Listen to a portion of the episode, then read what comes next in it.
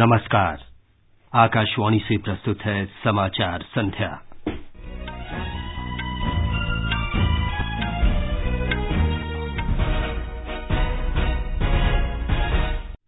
कर्नाटका में कांग्रेस और जनता दल-सेक्यूलर के 10 बागी विधायकों ने विधानसभा अध्यक्ष को दोबारा त्यागपत्र सौंपे। विधानसभा अध्यक्ष ने कहा, त्यागपत्रों पर प्रामाणिकता के आधार पर निर्णय किया जाएगा।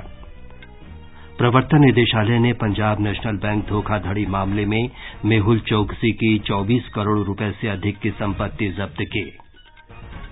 केंद्र ने राष्ट्रीय राजमार्गों पर दुर्घटनाएं कम करने के लिए 14,000 करोड़ रुपए की परियोजना तैयार की। असम में बाढ़ की स्थिति अब भी गंभीर, सेना और राष्ट्रीय आपदा मोचन बल राहत कार्यों में तैनात। समोआ में राष्ट्रमंडल वेटलिफ्टिंग चैंपियनशिप में भारत ने 4 स्वर्ण, 2 रजत और 1 कांस्य पदक जीते। और बर्मिंघम में आईसीसी विश्व कप क्रिकेट के दूसरे सेमीफाइनल में ऑस्ट्रेलिया ने इंग्लैंड को जीत के लिए 224 रन का लक्ष्य दिया। समाचार संध्या के साथ मैं विमलेंदु पांडे। कर्नाटका विधानसभा अध्यक्ष रमेश कुमार ने आज कांग्रेस और जनता दल सेक्यूलर के 10 बागी विधायकों के दोबारा जमा किए त्यागपत्र प्राप्त कर लिए। उन्होंने कहा कि वे स्वेच्छा से दिए गए त्यागपत्रों की सत्यता की जांच के बाद ही कोई निर्णय करेंगे।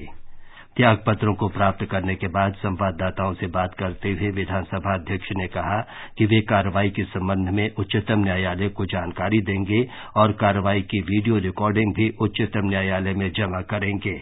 एक रिपोर्ट। स्पीकर ने माना है कि आज दिए गए इस्तीफे ठीक प्रकार से हैं, मगर ये भी कहा कि वह आज रात इस पर विचार करेंगे कि इस्तीफा स्वीकार करने में वह क्या नियम का अनुपालन करेंगे। कल वह कोर्ट में अपना पक्ष रख रहे हैं, जहां ये मालूम होगा कि स्पीकर का निर्णय क्या होगा। अब ये देखना है कि क्या विधायक जिनका इस्तीफा स्वीकार नहीं हुआ है वह पक्ष बदल कानून के अधीन आएंगे या नहीं। सुधींद्रा, आकाशवाणी समाचार, बेंगलुरु। विधानसभा अध्यक्ष ने दल बदल विरोधी अधिनियम का उल्लेख करते हुए कहा कि बहुत सी सरकारें इसलिए गिर गई थीं क्योंकि कुछ लोग मंत्री बनना चाह रहे थे और स्वच्छ राजनीति के लिए इसे रोका जाना आवश्यक है। उन्होंने जोर देकर कहा कि निर्णय लेने की कोई जल्दी नहीं है जब तक वे लोगों की उम्मीदों और संविधान की भावनाओं के अनुरूप संतुष्ट नहीं हो जाते। एक अन्य घटनाक्रम में कल विधानसभा सत्र के दौरान कांग्रेस और जनता दल एस ने अपने विधायकों को उपस्थित रहने और वित्त विधेयक के पक्ष में मतदान करने के लिए व्हिप जारी किया है। इस नोटिस में कहा गया है कि अनुपस्थित रहने और मतदान न करने वाले विधायकों पर दल बदल विरोधी कानून के प्रावधान लागू होंगे। गोवा के 10 कांग्रेस विधायक आज नई दिल्ली में भारतीय जनता पार्टी के कार्यकारी अध्यक्ष जगत प्रकाश नड्डा की उपस्थिति में भाजपा में शामिल हुए। ये विधायक कल औपचारिक रूप से कांग्रेस से अलग हो गए थे और अपने गुट का भाजपा में विलय कर लिया था। इस अवसर पर गोवा के मुख्यमंत्री प्रमोद सावंत भी मौजूद थे। नए घटनाक्रम से 40 सदस्यीय विधानसभा में भाजपा के सदस्यों की संख्या 17 से बढ़कर 27 हो गई है और कांग्रेस विधायकों की संख्या 5 रह गई है। सड़क परिवहन और राजमार्ग मंत्री नितिन गडकरी ने कहा है कि राष्ट्रीय राजमार्गों पर दुर्घटना में हताहतों की संख्या कम करने के लिए सरकार ने दुर्घटना संभावित इलाकों की पहचान और मरम्मत कार्य के लिए 14,000 करोड़ रुपए की परियोजना बनाई है। लोकसभा में एक प्रश्न के उत्तर में गडकरी ने कहा कि इस परियोजना को वित्त मंत्रालय ने सैद्धांतिक रूप से मंजूरी दे दी है। उन्होंने कहा कि केंद्र सरकार के लिए ये बहुत संवेदनशील मुद्दा है और पिछले 5 वर्ष के दौरान सरकार ने सड़क दुर्घटनाओं को कम करने के लिए बेहतर प्रयास किए हैं। कांग्रेस नेता और पूर्व वित्त मंत्री पी. चिदम्बरम ने केंद्रीय बजट की आलोचना करते हुए कहा है कि इसमें देश की अर्थव्यवस्था में ढांचागत परिवर्तन के लिए कोई कदम नहीं उठाया गया है। राज्यसभा में बजट पर चर्चा में भाग लेते हुए उन्होंने कहा कि ये देश का पहला बजट है जिसमें कुल राजस्व, खर्च, राजकोषीय घाटा और अन्य आंकड़े नहीं दिए गए हैं। भारतीय कम्युनिस्ट पार्टी के डी. राजा ने कहा कि बजट में देश के सामने वास्तविक मुद्दों के समाधान के लिए कोई उपाय नहीं किए गए हैं। तृणमूल कांग्रेस के सुखेंदु शेखर राय ने कहा कि बजट में सामाजिक सुरक्षा पर कुल खर्च में 7% की कमी की गई है और वरिष्ठ नागरिकों के लिए बजट में कुछ भी नहीं है। डीएमके पार्टी के तिरुचि शिवा ने सूक्ष्म लघु और मध्यम उद्योगों के लिए विशिष्ट भुगतान प्लेटफॉर्म शुरू करने के बजट प्रस्ताव का स्वागत किया। भारतीय जनता पार्टी के अनिल जैन ने कहा कि प्रधानमंत्री नरेंद्र मोदी के नेतृत्व में देश की अर्थव्यवस्था मजबूत हुई है। आम आदमी पार्टी के सुशील गुप्ता ने कहा कि बेरोजगारी की समस्या को लेकर बजट में दृष्टिकोण की कमी है। कांग्रेस के कई सदस्यों ने भी बजट चर्चा में भाग लिया। चर्चा अभी जारी है। सरकार ने प्रधानमंत्री रोजगार सृजन कार्यक्रम के अंतर्गत पिछले 5 वर्ष में सूक्ष्म उद्यम क्षेत्र में 20 लाख से अधिक रोजगार का सृजन किया है। केंद्रीय सूक्ष्म लघु और मध्यम उद्यम मंत्री नितिन गडकरी ने आज लोकसभा में लिखित उत्तर में ये जानकारी देते हुए कहा कि वर्ष 2018-19 में इस क्षेत्र में 5,87,000 से अधिक रोजगार पैदा किए गए। ये समाचार आप आकाशवाणी से सुन रहे हैं। अरे आशा दीदी, चलो आप कुछ सुनाओ। ला दे, मुझे तो बस एक ही गाना आता है।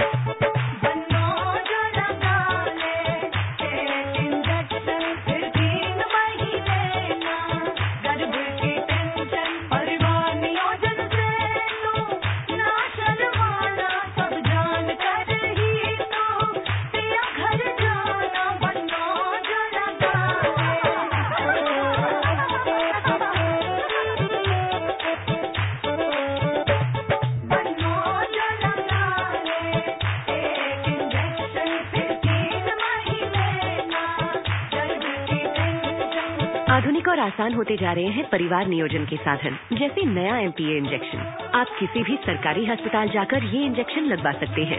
फोन करें और पाएं परिवार नियोजन से जुड़ी हर जानकारी।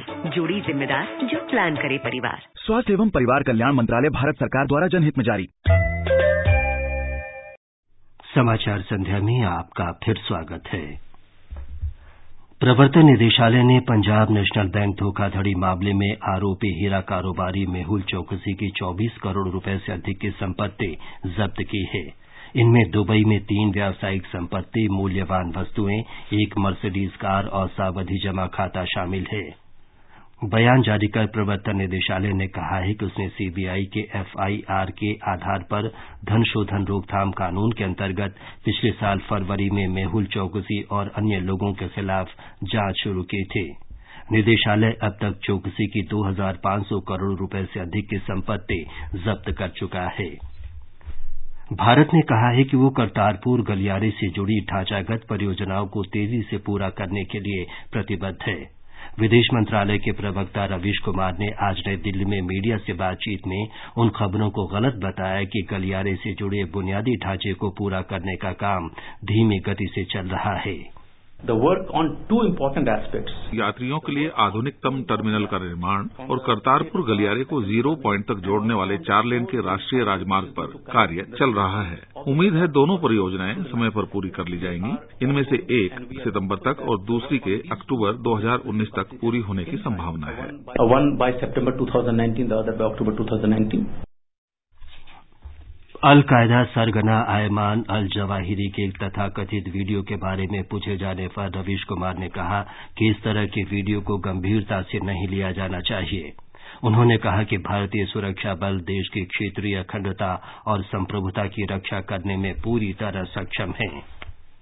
सरकार ने कहा है कि खालिस्तान समर्थक गुट सिख्स फॉर जस्टिस SFJ का मुख्य सिख समुदाय से कोई संबंध नहीं है और भारत किसी अतिवादी संगठन की बेवजह बातों की परवाह नहीं करता। ये संगठन अपने अलगाववादी एजेंडे के तहत सिख जनमत संग्रह 2020 पर जोर देता है और सरकार ने इसकी कथित राष्ट्र विरोधी गतिविधियों के कारण इस पर प्रतिबंध लगाया है। भारत ने लंदन में आयोजित विदेश मंत्रियों की बैठक में मालदीव को राष्ट्रमंडल देशों में दोबारा शामिल कराने का मुद्दा प्रभावी ढंग से उठाया। विदेश मंत्री सुब्रमण्यम जयशंकर ने कल मालबैरो हाउस में बैठक में इससे जुड़े कई मुद्दों पर विस्तार से चर्चा की। जयशंकर ने ब्रिटेन के विदेश मंत्री जेरेमी हंट से द्विपक्षीय चर्चा की। उन्होंने ब्रिटेन, ऑस्ट्रेलिया और कनाडा के विदेश मंत्रियों के अलावा बांग्लादेश के विदेश राज्य मंत्री से भी वार्ता की। नवी मुंबई नगर निगम ने पिछले साल नवंबर में सार्वजनिक साइकिलिंग शेयरिंग व्यवस्था शुरू की गई, जो बहुत ही लोकप्रिय हुई है। हमारी संवाददाता ने बताया है कि अब निगम ने इलेक्ट्रिक बाइक किराए पर चलाने की योजना शुरू की है। ई बाइक्स किराए पर लेने के लिए इच्छुक लोगों को अपने मोबाइल फोन पर यूलू ऐप डाउनलोड करना होगा और एक कोड स्कैन करना होगा। ई बाइक शुरू करने के लिए 10 रुपए का अग्रिम भुगतान करना होगा। इसके बाद सवारी के हर 10 मिनट के लिए 10 रुपए का शुल्क निश्चित किया गया है। एक बार चार्ज करने पर ये ई बाइक्स 50 से 55 किलोमीटर तक चल सकती हैं। इसके अतिरिक्त इन बाइक्स में अंतर्निहित जीपीएस सिस्टम है। ई बाइक रेंटल योजना के बारे में अधिक जानने के लिए हमने बात की नवी मुंबई के नगर आयुक्त डॉक्टर एन रामास्वामी से। We have introduced this cycles in the societies also, so without spending much money the entire Navi Mumbai is using this bicycle both for health benefits as well as for local community. Maharashtra में इस तरह की सेवा शुरू करने वाला नवी मुंबई पहला नगर निगम है। निशा रानी, आकाशवाणी समाचार, मुंबई। ये समाचार आप आकाशवाणी से सुन रहे हैं। असम में आज नए इलाकों में बाढ़ की स्थिति गंभीर हो गई। चिरांग जिले में राहत और बचाव कार्य के लिए सेना भेजी गई है। राष्ट्रीय और राज्य आपदा मोचन बलों को भी बाढ़ प्रभावित इलाकों में तैनात किया गया है। बाढ़ के कारण सड़क मार्ग बुरी तरह से क्षतिग्रस्त हो गए हैं। मुख्यमंत्री सर्बानंद सोनोवाल ने सभी जिलों में 24 घंटे निरंतर काम करने के लिए नियंत्रण कक्ष स्थापित करने का निर्देश दिया है। लगातार हो रही वर्षा से अरुणाचल प्रदेश में जनजीवन बुरी तरह प्रभावित हुआ है। एक रिपोर्ट। तवांग जिले के लुमला में आज सुबह स्कूल छात्रावास की इमारत गिरने से 2 नाबालिग लड़कियों की जान चली गई है और 3 अन्य घायल हो गए हैं। प्रशासन ने स्कूल को बारिश की स्थिति सामान्य होने तक बंद करने का निर्देश दिया है। राज्य में लोहित और सियांग जैसी प्रमुख नदियों का जलस्तर बढ़ रहा है। लगातार हो रही मूसलाधार बारिश से अनेक स्थानों पर पानी की पाइपलाइन, विद्युत आपूर्ति और सड़क संपर्क प्रभावित हुए हैं। राकेश दोले, आकाशवाणी समाचार, ईटानगर। मेघालय और पड़ोसी राज्यों में भारी से बहुत भारी वर्षा जारी है। पिछले 24 घंटों में मेघालय के चेरापूंजी में 370 मिलीमीटर वर्षा रिकॉर्ड की गई। बर्मिंघम में क्रिकेट विश्व कप में ऑस्ट्रेलिया के साथ दूसरे सेमीफाइनल में 224 रन के लक्ष्य के जवाब में इंग्लैंड ने 21 ओवर में 2 विकेट पर 151 रन बना लिए थे। इससे पहले टॉस जीतकर पहले बल्लेबाजी करते हुए ऑस्ट्रेलिया की टीम 49 ओवर में 223 रन ही बना सके। फाइनल मैच रविवार को लॉर्ड्स में खेला जाएगा। न्यूजीलैंड की टीम फाइनल में पहुंच चुकी है। समोआ की एपिया में राष्ट्रमंडल वेटलिफ्टिंग चैंपियनशिप के तीसरे दिन भारत के वेटलिफ्टर ने शानदार प्रदर्शन जारी रखते हुए 4 स्वर्ण, 2 रजत और 1 कांस्य पदक जीते। युवा ओलंपिक के स्वर्ण पदक विजेता भारत के जेरेमी ललरिनोंगा ने 3 रिकॉर्ड तोड़े, लेकिन वो क्लीन एंड जर्क में भार नहीं उठा पाए। विंबलडन ग्रैंड स्लैम टेनिस में महिला सिंगल्स फाइनल में रोमानिया की सिमोना हालेप का मुकाबला अमरीका की सेरेना विलियम्स से होगा। सेमीफाइनल में हालेप ने यूक्रेन की एलेना स्वितलेना को 6-1, 6-3 से पराजित किया। बंबई शेयर बाजार का संवेदी सूचकांक आज 266 अंक बढ़कर 38,823 पर बंद हुआ। नेशनल स्टॉक एक्सचेंज का निफ्टी भी 84 अंक की बढ़त के साथ 11,583 पर बंद हुआ।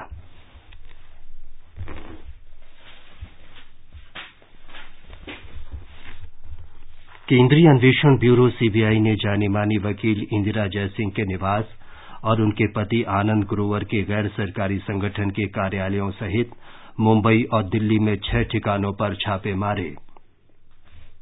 अंत में मुख्य समाचार एक बार फिर। कर्नाटका में कांग्रेस और जनता दल-सेक्यूलर के 10 बागी विधायकों ने विधानसभा अध्यक्ष को दोबारा त्यागपत्र सौंपे। विधानसभा अध्यक्ष ने कहा, त्यागपत्रों पर प्रामाणिकता के आधार पर निर्णय किया जाएगा। प्रवर्तन निदेशालय ने पंजाब नेशनल बैंक धोखाधड़ी मामले में मेहुल चौकसी की 24 करोड़ रुपए से अधिक की संपत्ति जब्त की। केंद्र ने राष्ट्रीय राजमार्गों पर दुर्घटनाएं कम करने के लिए 14,000 करोड़ रुपए की परियोजना तैयार की। असम में बाढ़ की स्थिति अब भी गंभीर।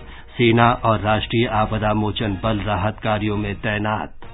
और समोआ में राष्ट्रमंडल वेटलिफ्टिंग चैंपियनशिप में भारत ने 4 स्वर्ण, 2 रजत और 1 कांस्य पदक जीते।